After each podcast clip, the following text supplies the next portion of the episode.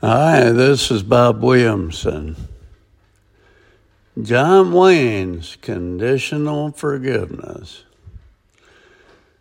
A, re- a reader sent the following email the other day regarding forgiveness, written by one of my heroes, John Wayne, the Duke. Mr. Williamson, someone recently sent me what he said was a quote from John Wayne that might fit your stress level expressed in words for the day. You should forgive your enemy, but never forget the bastard's name. Hopefully, this quote should bring laughter to you to reduce your stress. I did get a chuckle out of it, but Fear the Duke was wrong about this one. As most readers of this column know, I'm a big admirer of the famed intellectual and former atheist turned devout Christian C.S. Lewis. Recently, I read his take on forgiveness. When it comes to a question of our forgiving other people, it is partly the same and partly different. It is the same because here also forgiving does not mean excusing.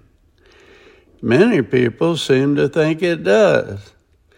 They think that if you ask them to forgive someone who has cheated, or bullied them, you were trying to make out that there was really no cheating or no bullying.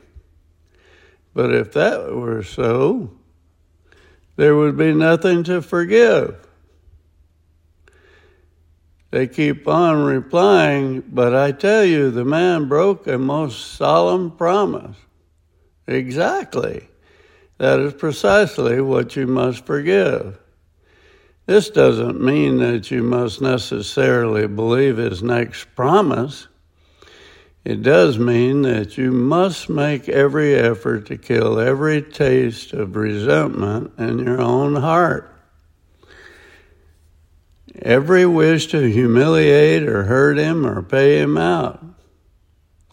The difference between this situation, the one in which you are asking God's forgiveness, is this. In our own case, we accept excuses too easily. In other people's, we do not accept them easily enough. It is a well known fact that it is easier to forgive than forget. As the old adage states, once burned, twice shy. Often those who wrong us take the position that because we are Christians, we must, as part of our faith, necessarily forgive them just as though the event never occurred.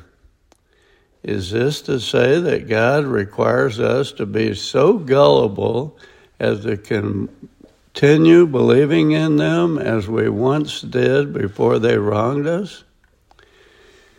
During my career as a CEO, I could never tolerate someone lying to me. Indeed, I replaced more than one for that offense.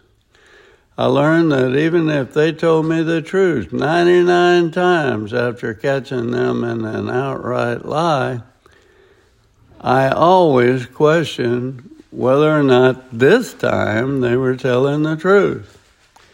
I found that I could forgive the lie, but could not bring myself to trust them anymore. So, is this my sin for not ever trusting them again? Part of the forgiveness process? Or is it a case of their reaping what they have sown?